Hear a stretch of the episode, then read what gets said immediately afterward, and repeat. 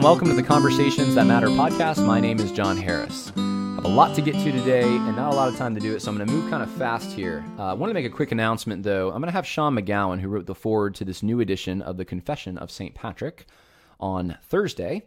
And it'll be posted Thursday night or Friday morning. But uh, I've read through this. It's a great little read. And St. Patrick's Day is coming up. So we're going to be talking about the life of St. Patrick, how St. Patrick should inspire Christians or can inspire us, and then um, how do we use his life as a witnessing opportunity during the festivities that are going to be happening this weekend? Because Irish, non Irish alike, Christians, non Christians alike, are going to be participating in celebrating this. And um, obviously, to those who know what goes on on St. Patrick's Day, not all of it will be very Christian in the way it's celebrated. So, how do we use St. Patrick's life as a witnessing tool? Uh, one other quick announcement. I did say in my last video there was going to be a live chat yesterday with a bunch of brothers who are also concerned about social justice infiltrating the church. We were going to talk to Judd Saul uh, from Enemies Within the Church. We did do that. We just didn't do it live. So if you want to watch our discussion, go to the first link in the info section and you can watch the whole thing. I'm going to actually put a little clip from it into this, but I want you to um, go watch the whole thing if you have the time and inclination to do that. We're really trying to push this thing. I think it's going to be a grassroots effort that gets this thing across the finish line, but Enemies Within the Church, the movie, will happen. Uh, it is, uh, every, the more I hear, the more I'm for it and think this needs to happen. Um, you know, please, if you have some extra money that you can donate to this, go to enemieswithinthechurch.com and uh, and do what you can to help uh, Judd and Kerry Gordon, and uh, who's the face of this, and then um, Trevor Loudon as their uh, and keep them in prayer. By the way, as they're making this, they they've had some challenges uh, from others who don't want their message getting out. All the more reason to fund it. Uh, all right. That being said, let's get into the nitty gritty here. Uh, we're going to be talking about three different things. Number one, Southeastern Baptist Theological Seminary. Uh, there was a tweet that went out from James White last week that caused kind of a firestorm, and uh, I got caught up in the firestorm. So I'm going to um, talk about this. Uh, and to put a an introductory remark on this that will give some context to why I'm talking about this. I backed up something James White said. I'm going to read it what James White said to you in a moment. But there are two basic criticisms that are made by James White and myself and those who signed the Dallas Statement when it comes to the issue of social justice infiltrating the church. Issue number one. This is the bigger issue. I'm gonna, and then I'll go to the smaller one. I mean, they're both big. Issue number one. There's a non-Christian ethic that's driving this. I would say there's a alternative gospel that's driving this, but there's a non-Christian ethic seeping into Christian communities and institutions and seminaries. I've said this before. Nothing new here if you've been watching the podcast or listening. That's the critique.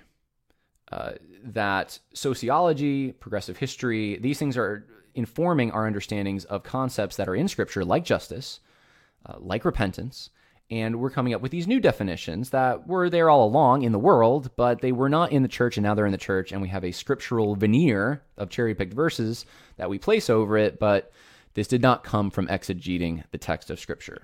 Very dangerous to get away from exegeting the text of Scripture, especially if you are a pastor. So, very concerning. Number two, the other concern is there's an emphasis problem here.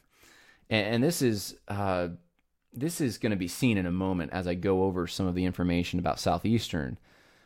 But what are institutions designed to train pastors doing when they have degree programs, coursework um, that is not understanding the Bible or theology and disseminating that to others, communicating that, but is something else. Um, you know, Southeastern was the Great Commission seminary. It still claims to be. But I think that's changed. And I, am going to show you some things uh, about that. But, but the emphasis is the other critique that's been made. Now, here are the critiques that have been made about our critiques. And I saw this, it was clear to me, and I thought, you know what, this is going to be beneficial for you all who are perhaps, um, you know, maybe some of you are fighting it, maybe some of you don't know what to think yet, but I think this will clarify some things and help you. number one critique made against people like James White and myself is you guys are the tinfoil hat guys. I mean, there's nothing going on. You're making it all up. So if you post, this is this happened. Uh, you you post.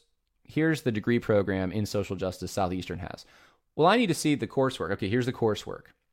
Well, um, or the classes, I should say. Well, I need to see what's in those classes. It's it's like a black hole. You can't win, no matter how many pieces of evidence you use to prove. You could send them. Here's the Kingdom Diversity website. It's never enough. You know, it's just like always needing more evidence. It, it seems that way, at least to some people, not everyone, but there is this hunger for more evidence, more evidence, more evidence. Uh, the evidence is there. Um, you know, there's no watchdog that I know of that's perusing the archives at Southeastern. No one paid me to look at any of these things. I, just, I did not take hardly any time to go through some of the things I'm about to share with you. And it's, I'm, I'm, it's scratching the surface. I, I don't have the time to look into these things. I simply do not.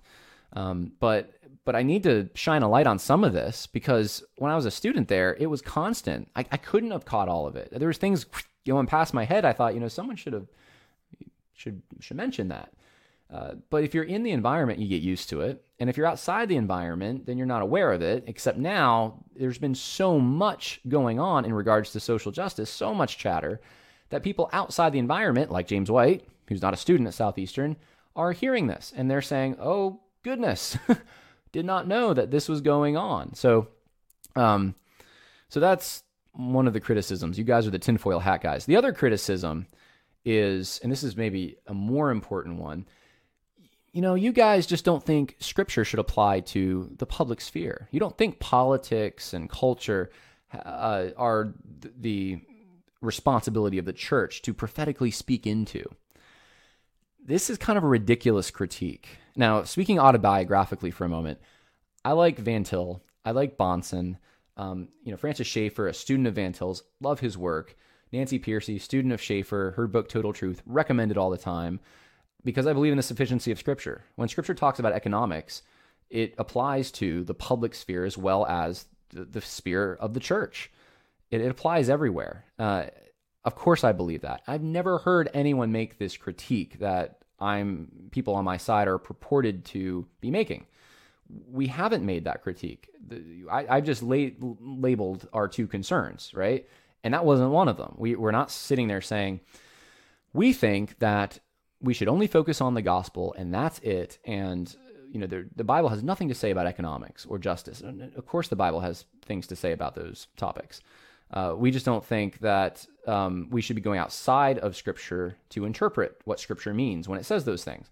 So, this is a straw man, but it is a straw man that is there for a reason. And I went through a couple chapel messages, uh, just some clips that I, two of them I had heard, one of them I had not uh, and they were in Southeastern Baptist Theological Seminary's chapel, and it was almost like these three guys were reading from the same script because they made that exact same critique and, and said essentially, if you don't think social justice is an issue the church should be concerned about, well, you just don't think that the Bible has any uh, authority to speak into the public realm.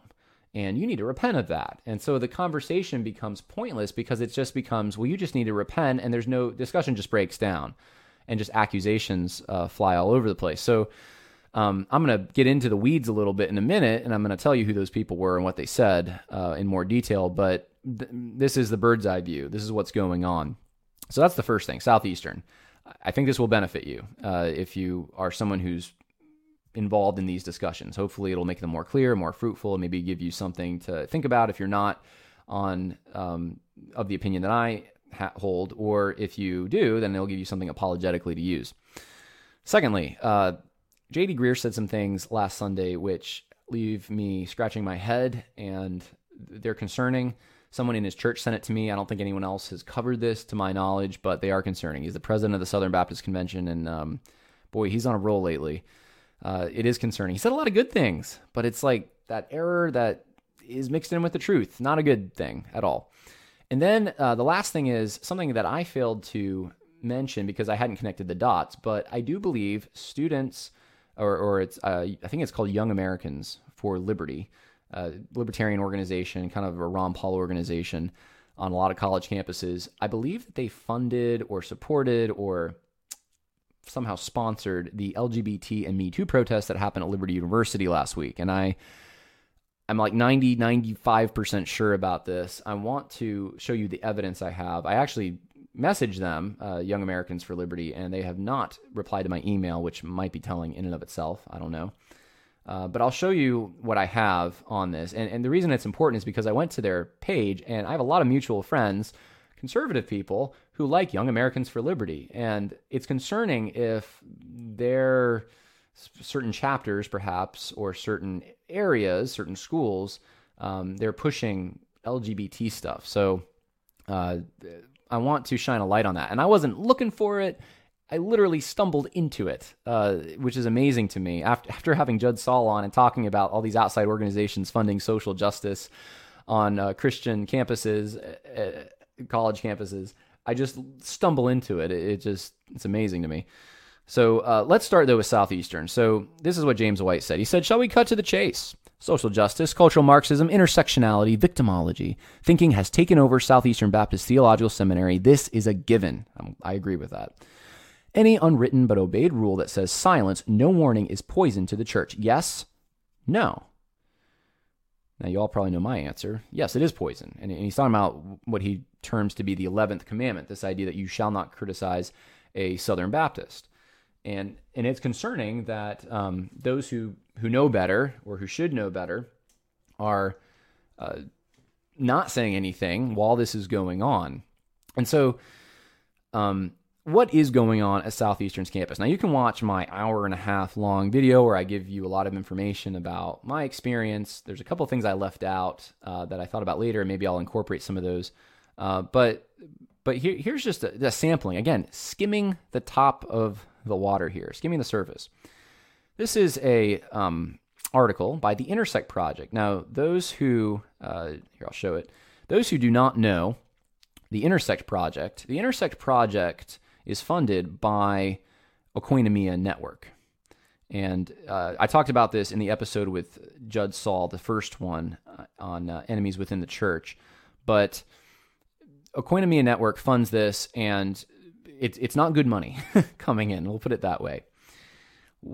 Now I'm going to jump through a bunch of the things that this article says, but I, because it, it, I could spend all day on this. There's a lot of really not great stuff. Um, especially the the history section kind of aggravates me because it's just not informed. Uh, but but let me read for you um, this section here.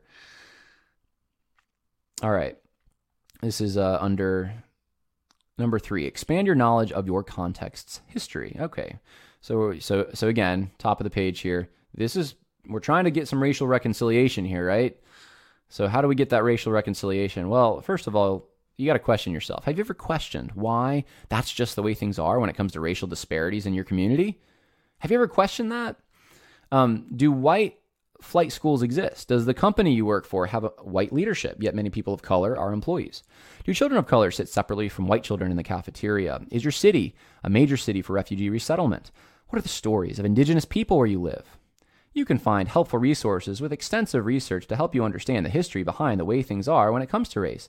For example, if you wonder why Sunday mornings still seem so segregated, where should you go? Read Divided by Faith. Now, Voddie Baucham, I talked to him. He's a Southeastern grad a couple months ago. And I asked him, where did all this stuff start? It just seems like it, it's like so suddenly this social justice emerged. And he said he thought that the book Divided by Faith was a big part of the emergence of this movement. So there it is, divided by faith. Now, let me ask the question. Uh, Southeastern put this on their social media. I only saw it because when I was logging into my student account when I was a student there, it was right there in front of me, and uh, I clicked on it and read it and was read it with my wife. We were both a little shocked. Um, now, no, not nothing shocks me. it seems like, but I want these questions to be asked of Southeastern. So, have you ever questioned why that's just the way things are, racial disparities? Now, Southeastern is in Wake Forest. Very white community, if I do say so myself, having lived there uh, outside of Raleigh. Do white flight schools exist? Well, I don't know what you call the school that's directly across from Southeastern. A white flight school? I mean, I guess it would be, according to how the left defines things. Uh, does the company you work for only have white leadership, yet many people of color are employees? Southeastern and a lot of the churches that the men at Southeastern go to would probably fit into this category in some ways. Uh, yeah, a lot of white leadership, uh, and I, and I can speak just as a student. Yeah, there were some people of color that did more, some of the more menial tasks and so forth uh, on campus. Does that mean I went to like a racist institution at Southeastern? Was I part of? I mean, I, I feel like they're shooting themselves in the foot when they say things like this, but but here it is, uh, right in front of us. Uh, here's another one. Do children of color sit separately from white children in the cafeteria? When I first went to college, I remember in the in the community college, I started out in community college that I went to, there was some segregation, I guess. When, when I, I, I mean, I would have to think about it, but as I think about it, yeah, there were different people that hung out with people that were like them, listened to the same music. Because uh, a lot of times in the cafeteria, they're listening to music, they're watching something, not going to class. that was the cafeteria at the school that I started going to uh, when I first started going to college. Uh, people that are from the same area have the same interests. I mean, that's just kind of natural that and it's not because there's division it's because there's unification. You unite with people that tend to have similar interests. That's just human behavior. There's no that doesn't mean you're racist. Uh, now I, am thinking back to this particular cafeteria. Those who were sitting separately from one another um, weren't it, it, wasn't all along racial lines but I, I, could see very easily looking at the big picture and saying well this is a, along racial lines. You know look there's 10 white kids over there and there's one black kid. Or and look at there's 10 black kids over there and one white kid. So i mean there were some exceptions but uh, but yeah i mean there there there was some of that. But there were also other people there's hispanic people and, and other races and ethnicities all mixed in. I never thought a thing of it. But apparently that means that i'm just not in touch with uh, my own self i guess when it comes to these issues uh, and I need this is part of the getting woke thing. We, we are it's training your mind to think differently. If you didn't notice race before, you just treated everyone the same. Now you have to think about race. You have to, or else you know you're not for racial reconciliation. It's it, it's really concerning this stuff, and and it this whole thing is, article is crazy. I, I don't, um, but it, but it comes from somewhere. It comes from somewhere. The person who wrote this, I, I don't believe for a moment they themselves, you know, just came up with this and they're crazy. All you know, they learned this from somewhere, and it made sense to them the way it was presented. So uh, I'm again skip skipping along the top of the surface here. Here's Kingdom Diversity's website. Now, if you go through this website, um, you are going to find a lot, a lot. I, I would recommend if you are a doubter when it comes to Southeastern Baptist Theological Seminary being on the social justice bandwagon, you need to go to the Kingdom Diversity area and just see the kinds of things that are being posted there. Um, it's, I mean, I thought it was quite eye opening the first time that I went here. I mean, look, critical race theory, there we already have it.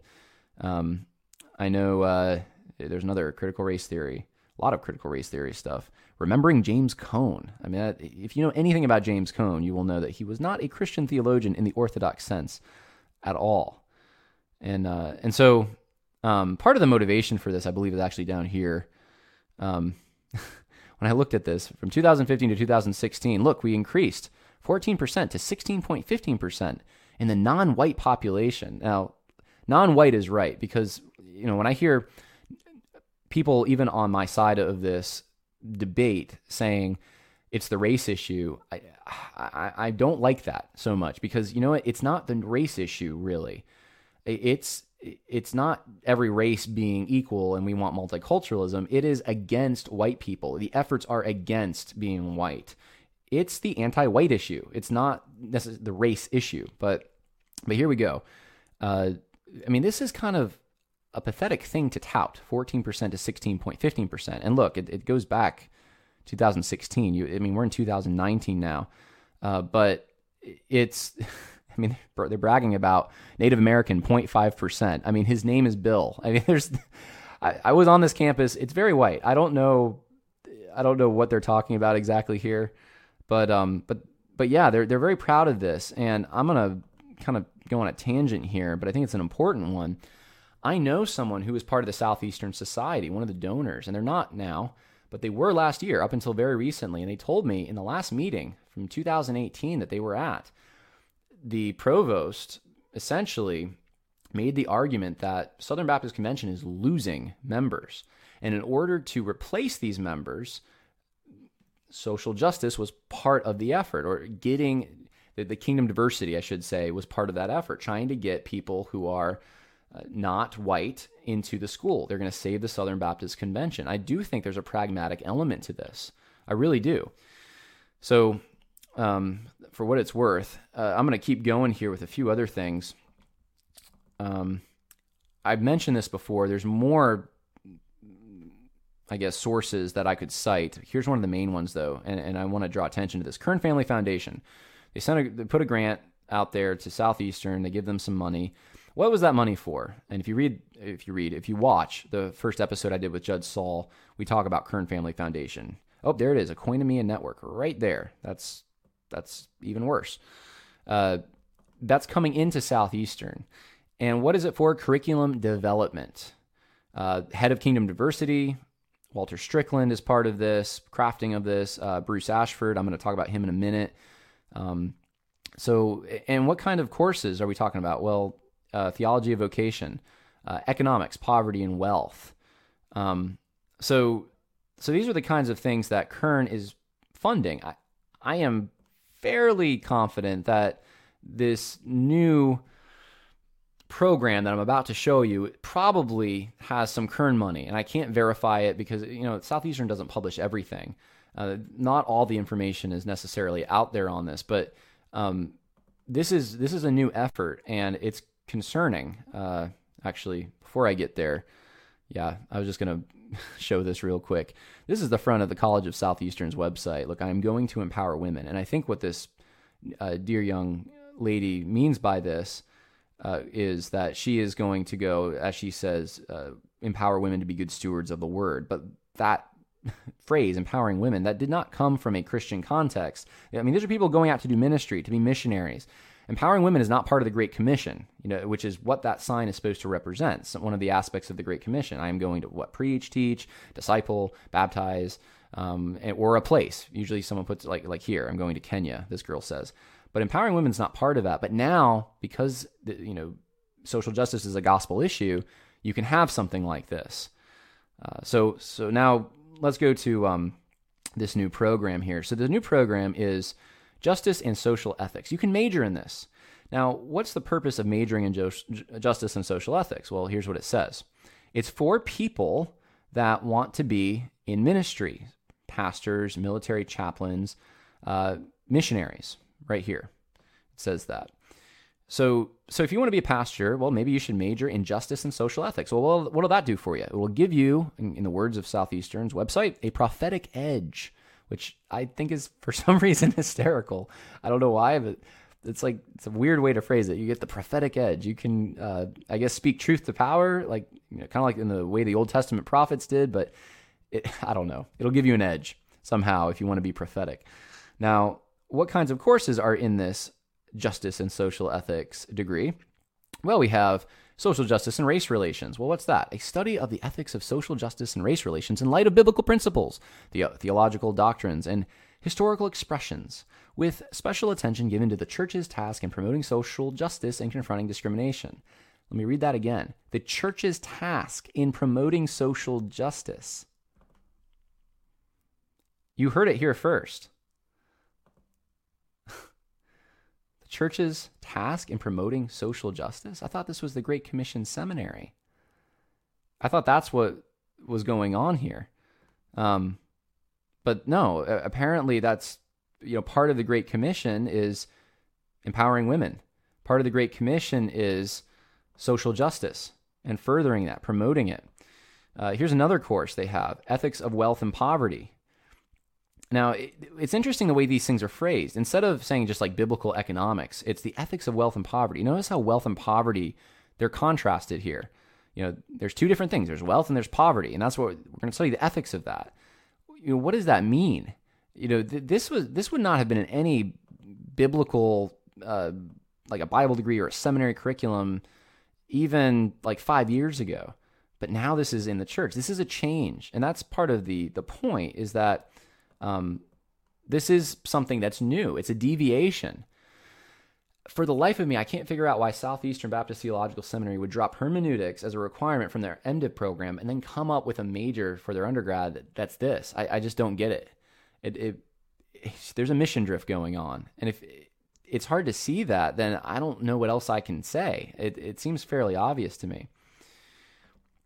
So, um, a couple more things regarding Southeastern.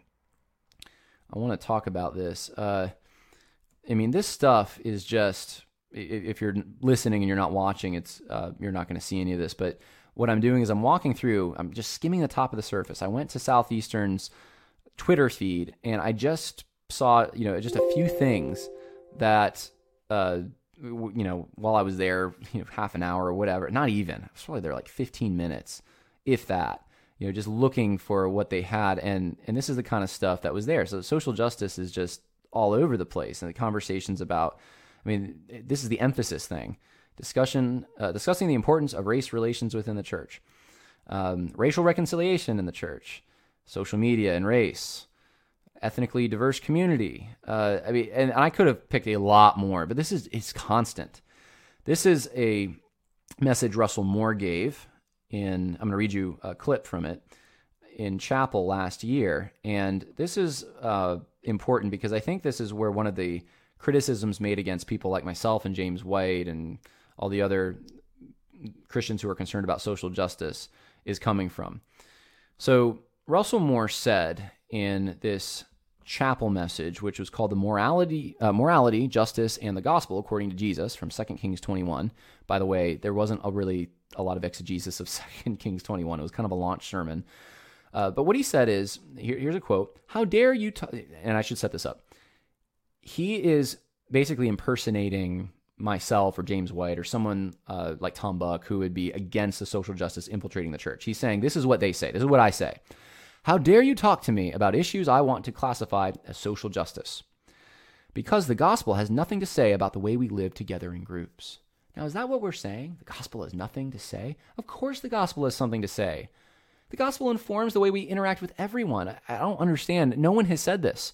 He cannot provide a citation for this. He won't try. I'm sure he won't try. There's no way.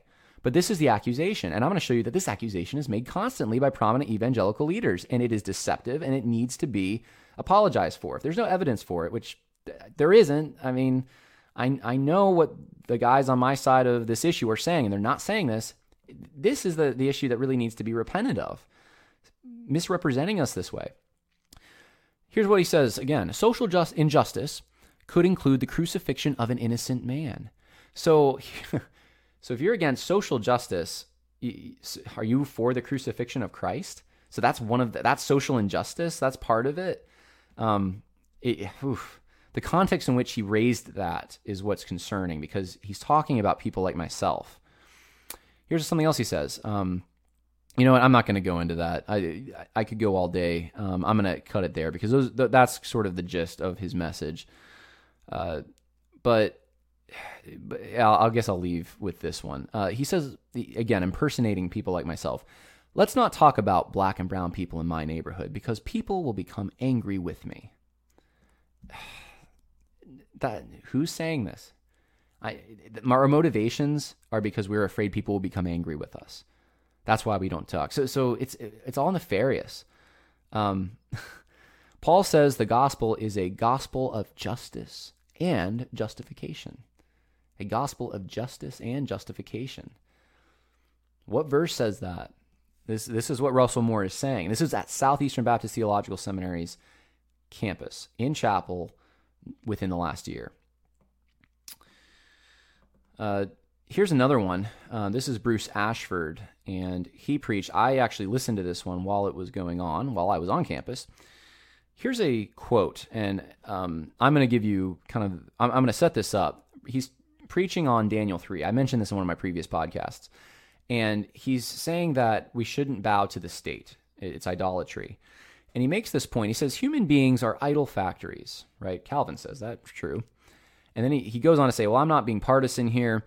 Um, is and, and he criticizes the left. I'm going to give him credit there. He says, you know, they value sexual ethics too much, not ethics, the opposite. They value their sexual license too much. and they throw out sexual ethics. And then he says, Is there a form of it, meaning idolatry? Is there a form of idolatry that grows more on the right, that refuses to have any economic norms ever?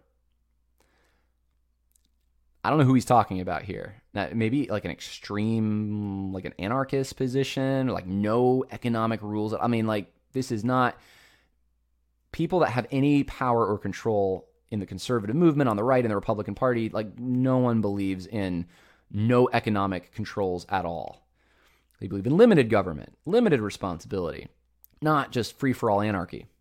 But that's what he's saying. This is this is it grows on the right.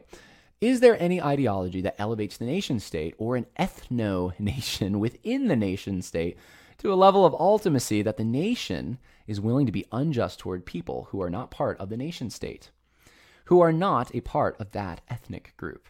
So he he compared. What's he talking about here? He's talking. This is the immigration issue. This is he's speaking about it in like cryptic terms, but but you tell me what he's talking about. There's a group of people that we got to be careful of that we don't slip into their way of thinking and they're really concerned about their ethnicity and they want to treat people unjust who aren't in their ethnicity. Who is he talking about? He says it's on the right. Is there any political ideology that elevates cultural heritage and tradition to such an extent that it's unwilling to weed out the evil and the bad that's built into that heritage? Again, who's he talking about here?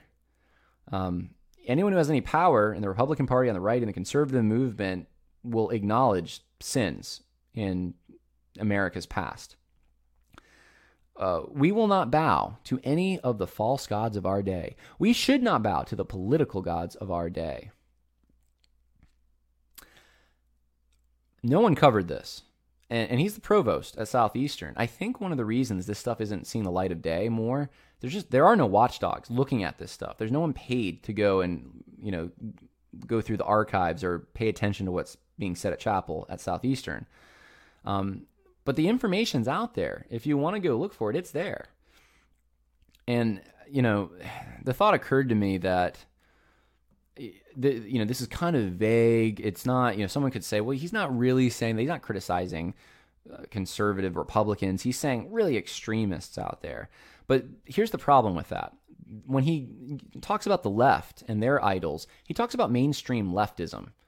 You know, those who would want homosexuality and abortion. That's just, that's what all of them, like, that's the, I say all of them, I mean, I don't mean like all, there's no exceptions. I mean, the vast majority, that's the Democratic Party's platform is abortion, unlimited. I mean, so he's he's used this isn't apples and oranges then if he if that's what he's doing if he's saying oh there's this really extreme group there's like a you know the Ku Klux Klan and the anarchists like are on the right. I don't think that's what he's talking about because he uses mainstream examples for the left. The other thing here is I, the word dog whistle came to my head when I was looking at this uh, listening to it and I thought is this a dog whistle? Is this like telling everyone don't go for the Republican Party. And I thought, you know, the left accuses the right of dog whistles all the time. Like, you know, you were sending a racist message, even though you didn't say it. And I think the reason the left does that is because they're the ones that use the dog whistles. People on the right don't tend to use dog whistles. When I mean people on the right, I mean conservatives don't tend to try to be cryptic and signal to their constituents uh, while making sure everyone else doesn't know what they're talking about. Conservatives tend to just say what they mean. Um, I think people on the left, if, you want to talk about a dog whistle, I think this is kind of maybe as close as you get to it. This is being cryptic, being not really identifying anyone, but you know who he's talking about. You know what he's talking about. So that's the provost in Chapel, Southeastern Baptist Theological Seminary. Now, uh, here's another um, another gentleman, which some of you may recognize, but this is uh, the chapel at Southeastern Baptist Theological Seminary, Thabiti Anyabwile.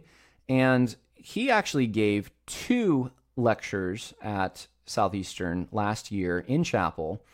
And I remember I was a student, I listened to, to one of them, and then the other one I went back and I listened to part of the recording uh, today because um, I wanted to know what he said in both. I'm going to give you some quotes, uh, and this is from both of them. So here's the first one. Uh, this is Sermon 1 Preach Justice as the Good Life. That's the title. Here's what Thabiti says You're hearing some of this. Oh, he, and again, he's talking about me, Dr. White, Tom Buck, people like us, people of our way of thinking. You're hearing some of this you're suspicious of this talk of justice. So someone's sitting there in chapel, they're, you know, perhaps thinking the, the way that I think about this, and they're, you know, they're suspicious. Isn't this liberal? He says. Isn't that the social gospel?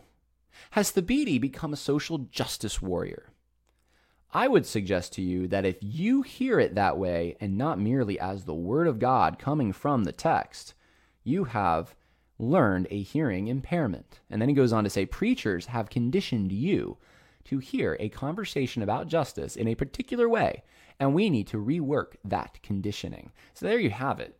There's, there's what's going on. This is Southeastern Baptist Theological Seminary's chapel. We need to rework that conditioning. You've been conditioned by the preaching you've heard to see justice and it's social justice. That's the context. Listen to the sermon. You you've been conditioned to think about this in, in in negative terms, and you need to be reconditioned. He literally uses the word conditioning. He goes on. He trashes the American dream a bit in this. Uh, he, you know, a lot of the buzzwords: human flourishing, that there's this third way. Uh, you know, it's not liberalism necessarily. It's not conservatism. It's this Christian way, which is not either. Uh, it, it's it's liberal though. it's liberal.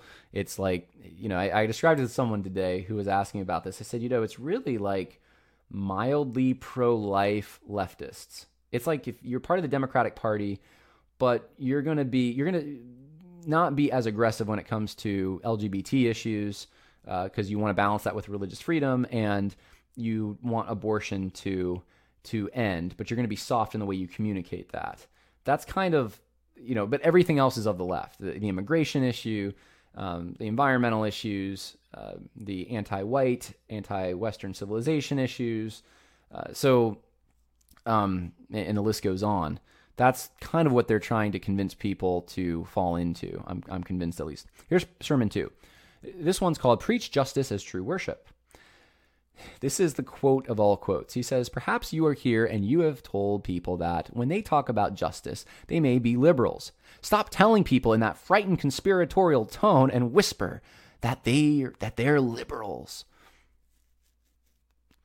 Again, who is saying in a frightened conspiratorial tone that there's liberals? Everyone is being who's saying this, who's making this criticism is being very honest.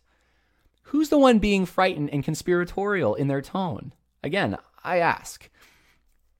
A person is not a liberal because they care about justice. Now, the person you talk to might be a liberal, but it's not because they care about justice, because if caring about justice, here it comes, makes you a liberal, then I'm here to say that God Himself is a liberal and you better become one. God Himself is a liberal and you better become one. Thabiti Anyabwile.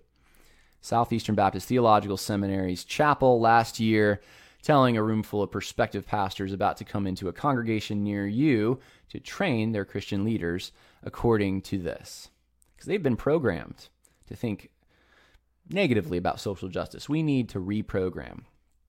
Scary stuff, guys. And it's going over a lot of people's heads. They're not seeing it. They're hearing the, some of the good things that are said in these sermons, and they're not hearing some of the bad things. And I, I think this is precisely why I got the reaction I did. Dr. White got the reaction he did, these accusations, because that's what they're hearing in chapel.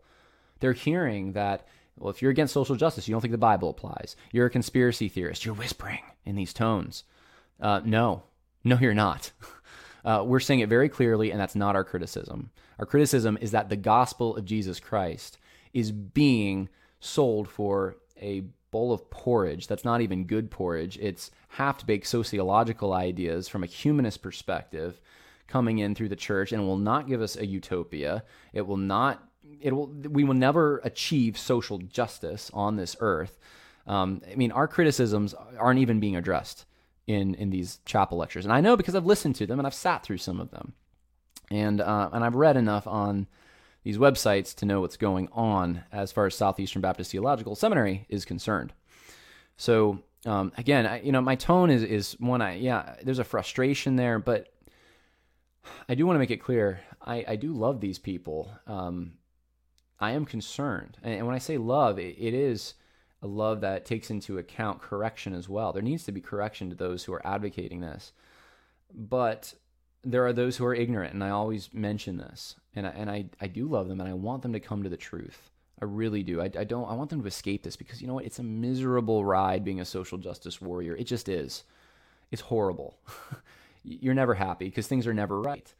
And when you come to a Christian understanding of reality, you realize hey, the world's never right. Yeah, there's always things that you can work on, but you know what? There's you work towards eternal things. Uh, this maybe there's a two kingdom thing going on here versus a one kingdom thing, but you work towards eternal realities, knowing that you know you can have some joy in the journey here in life. And and I a lot of these social justice warrior types that are Christians that I know, they're miserable. You know, things are never right. No matter how many monuments you rip down, there's always something else to rip down. No matter how many um, handouts and and uh, quotas are put into place, it's never enough. Um, so, anyways, I digress because we have two other issues that will be shorter, uh, but I do want to get to them. Uh, second one is J.D. Greear. So, J.D. Greear did a sermon this last Sunday. It was sent to me by someone, like I said, who goes to the church. Inclusive exclusivity is the name. Romans 3 27 through 31 is the text. It's the eighth sermon in the book of Romans. And I have been convinced now, listening to two sermons so far from J.D. Greear in Romans, he is not an exegete. I've been told by the person who sent me this that he is capable of being an exegete, and he is an exegete uh, in some of these other messages, but I'm not seeing it, at least in what I've looked at. And it doesn't seem like that's, I don't know if that's not his purpose or what, but uh, it doesn't spend a whole lot of time in the text. It is like 90% application and not great application. So here's a, a few things he says. Um, I'm going to skip over something. There's actually a bunch here, but I'm going to skip over some of the things that I, uh, you know, that, that could distract us from the main point. The he says the issue over law, um, the, the issue over the the Jewish law in the church, the Judaizer heresy, in Galatians and so forth. He says that issue was really an issue over racial and cultural tensions. Direct quote from him: racial and cultural tensions. What? Uh, he also says, I'm going to develop this, or he's going to develop it, and I'm going to give it to you. Uh, he says that um, he, he goes into kingdom diversity, even uses that word, and he says that you know even their church has a lot of things to work on when it comes to being this multi-ethnic, kingdom diverse church, because it's not enough to have people from different tongues, tribes, and nations. It, you know, it's it's uh, you can't have the culture. The the he's talking about a white culture, you can't have that be the main thing that the church is known for or that the church functions under. Uh, that's not being multi ethnic. So, so he tells his congregation this. Now, again, the, the issue here is we're talking about Romans 3 27 through 31. How did we get into this rabbit hole? But here we are. He says, when Paul uh, confronts Peter about the Judaizer heresy, And, you know, Peter is saying you got Christians need to um, follow the law, the ceremonial law. Paul he says Paul is saying Peter, at its core, racial division is a gospel issue. I guess that's in the Greek. this is a quote from him. Peter, at its core, racial division is a gospel issue. That is nowhere close to what Paul is saying to Peter. And how you get these modern categories of social justice and cram them into these texts, I, and people don't see it, I, I don't understand. Here, here's uh, something else. This is from the transcript of the sermon. Jews in that day took pride in their Jewishness, and Romans in their Romanness. And that created arrogance, judgmentalism, disdain, and xenophobia.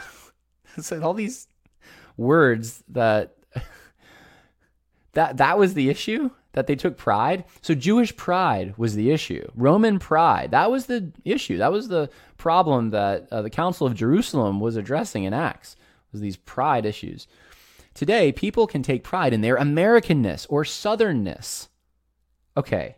All right. This is in his very next thing he says. Arrogance, judgmentalism, disdain, xenophobia. Racial issues. So it's it's bad enough that you're saying that the Judaizer heresy is a racial issue. It's worse now because it's not. It's it's a gospel. It is a gospel issue because it's saying you got to do these good works in order to gain the merit of Christ somehow, and they're the Jewish religious law. But just because they originated in the context of Jewish ceremony, because that's you know who the um, the Torah was given to, was the Jewish people, that doesn't make it a racial issue. Someone could have become a proselyte and I mean, um, that's bad enough. What's worse is now he drags Americanness and Southernness, so cultural distinctives, regional distinctives. So if you're proud of where you live, then it's the same as having a, a racial racial pride, judgmentalism, disdain, xenophobia. That's what Americanness or Southernness is.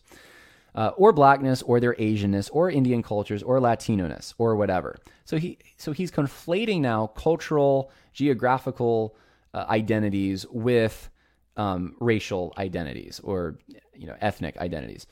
Uh, and he says a racial distinctive is core to their identity, meaning the Jewish people and this whole controversy. This is so far outside the scope of Romans 3:27 through 31, but it's like even if the sermon is on the Judaizer heresy and you're talking about Colossians and Acts and Jerusalem Council, I don't understand this. Uh, how do you commit these category issues without someone calling you for it? I mean, aren't there elders at Summit Church? Don't so. This is the president of the Southern Baptist Convention, and that's how presentism and these new categories are sneaking in to the church. It's through sermons like this. And you hear enough of them and you start, you get woke. You start thinking about things differently. Uh, and then the last issue that I want to bring up, um, I'm, I'm actually going to play for you a clip first from the interview, the discussion that we did with Judge. Said you have to be gentle. You have to be gentle with some people because pastors are saying, "Oh well, if J.D. Greear said this, or if Tim Keller said this, or Russell Moore said this, this has to be this has to be good because this is coming up from somebody we've looked up to for the past ten years." We have to be gentle in, in trying to wake some of them wake some of them up. They need to be woke from the wokeness. Oh no, right, oh, no. Would that be a term? Woke from the wokeness. Um, yeah, I it's like, like it. It's like that movie. It's like that movie Inception. You know, it's like a dream inside of a dream. We got to wake them up. Yeah. Go uh, back to sleep. yes. That's probably yeah. That's probably bad. but but uh but what we have to we have to wake people up. We have to uh but we have to be gentle about it and um and first things first though is educating people and making them aware of what the red flags are, what the talking points are because uh they're so slick at sliding this into uh, you know, into sermons and into Bible studies, where 90% of it is great, great red meat. You're getting a lot out of it. Then that 10% comes in, you're going, whoa, where did that come from? And we have to we have to say this is not safe, and we have to you just have to educate people in doing it. That's what the film for film is for to wake up. All right, so that's Judd Saul, uh, enemies within the church. I mentioned that at the beginning of this. Uh, they, are making that film, and, and they definitely uh, could use your support in it. It's going to be good. Um, I should have probably played that clip before addressing Greear uh, and what's going on there, but he, he's spot on. And this is what Judd and Kerry Gordon and um, Trevor are all trying to address in this film. Uh, like I said, no one is being a watchdog and you know, you just have some people in these churches and in these institutions saying things occasionally, but no one's actually archiving this stuff and bringing it to the greater Christian community in a way that they can understand, uh, where it's all there, it's cited. That's what Judd's doing. He's he's trying to create something, um, and the film is just the beginning of that. So uh, go on out there to enemieswithinthechurch.com uh, and support this film. Now I'm going to close with something that uh, I thought was a little disturbing when I looked into it more. But this is the flyer from the LGBT and Me Too protest that took place at Liberty University last week. And I put some of the information on the blog, worldviewconversation.com, where this video will also be posted.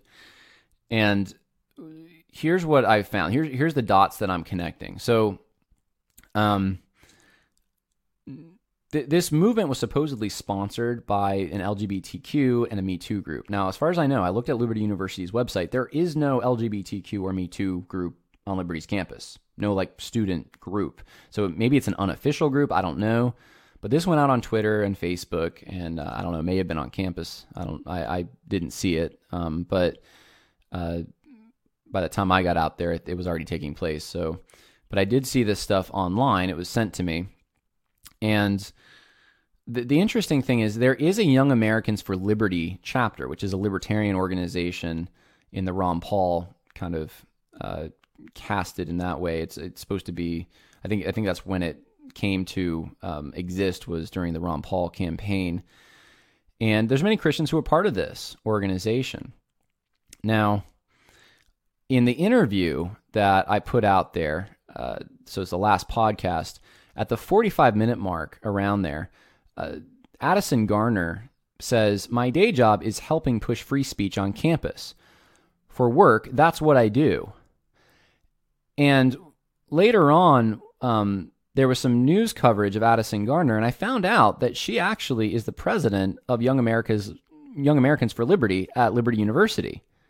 So I thought, well, that's interesting. Her job is to push free speech on campus. So she's getting paid for it, I think. She says, for work, that's what I do. And she's the president of this organization on Liberty's campus. I said, okay, is that what she's doing now at this protest? Here's what the Young Americans for Liberty chapter website says. Liberty University claims to be a bastion of free speech in the midst of liberal colleges. Now I'm going to stop. That's true. I've been on liberal college campuses. There, there is no free speech. All right. This freedom of speech does not always translate on campus. And Young Americans for Liberty at LU wants to challenge that. We strive to promote freedom of speech and freedom of assembly on Liberty's campus. Young Americans for Liberty wants to educate and equip young adults to be activists for liberty by hosting events and educating students. Now, the only thing I can think of Liberty University having an issue with as far as this goes would be things that go directly against their core Christian beliefs. And they didn't stop anyone who was in this protest, by the way. But that's the only thing I can think of Liberty University having an issue with. So if there is a libertarian organization trying to push free speech on campus and they're saying, hey, Liberty University says they're for free speech, but not really, what kind of speech are they going to push? It's probably going to be something like an LGBTQ type protest, which was exactly what we saw. So, you know, I'm wondering okay, did they fund this? And the reason I say fund is because when I was on campus, it was very cold that day, and the wind chill must have been in the 20s. And there were two individuals that I saw uh, when I arrived that were passing out drinks. And th- these weren't just like t- students, or they, they definitely weren't working for Liberty University. They didn't have any uniforms or anything, or tags or anything identifying them that I saw. They had these industrial like looking coolers and they, they were nice drinks. like they were they were uh, soft beverages, but they were nice. I don't know where they got them, but they had a lot of them. Uh, I mean, I wouldn't be surprised if they had hundreds of them there. And they were passing it out, and they're being very friendly, and in a sense, like aggressive friendly. Uh, like they, I got approached multiple times, just saying, "Hey, do you want a drink?" And they were right next to, like right across from this rainbow flag, like clearly associated with it in some way. And so I just started thinking to myself, who were those guys? Where did they get the money to pay for that? I mean, there is no student activity fee for groups that aren't actual campus groups. So I just started connecting these dots later. And I, I sent an email to Young Americans for Liberty. They haven't gotten back to me to confirm any of this. But all this stuff makes me think they're probably behind it. And that is a disturbing thing because it verifies what Judd Saul's been saying. And he can't give up all the sources that he has uh, as far as outside groups funding um, negative, uh, well, anti Christian or um, social justice type, uh, you know, protests like this or curriculum or, you know, advancing that cause on Christian institutional campuses. But I stumbled into this. I wasn't looking for it at all. So just you know, very interesting uh, that that took place. So um, I'm going to end with that. Uh, again, check out the interview that we did with Judd Saul from Enemies Within the Church. It's the first link uh, at the bottom there. If you have any information to send me, uh, especially if you're someone who's gone to one of these classes at Southeastern, you say, "Hey, I got the curriculum for this class." Um, let me know. Uh, if you're someone who is part of Young Americans for Liberty, you know, let me know. Uh, I'm I'm not like a watchdog. I don't spend hardly any time on this. Just as I go through life and I see things, I'll say things. But um, but I do know others who might be desiring to look at that stuff, and I can get it to them. Uh, people like enemies, the the folks behind enemies within the church. I know. Uh, you know, I've been told web- websites are getting scrubbed, but they're looking for this stuff and they're finding a lot of stuff. So, um, if you want to be a help in that way, that that would be very much appreciated. And I think it would be a service to the church as a whole if we can expose these deeds of darkness, as uh, Apostle Paul puts it. So uh, that is all I have for today. I hope you enjoyed it. God bless, and uh, stay tuned because St. Patrick's Day is right around the corner. I'm looking forward to it. We're going to be talking about one of the heroes of the Christian faith, St. Patrick, with Sean McGowan in a few days.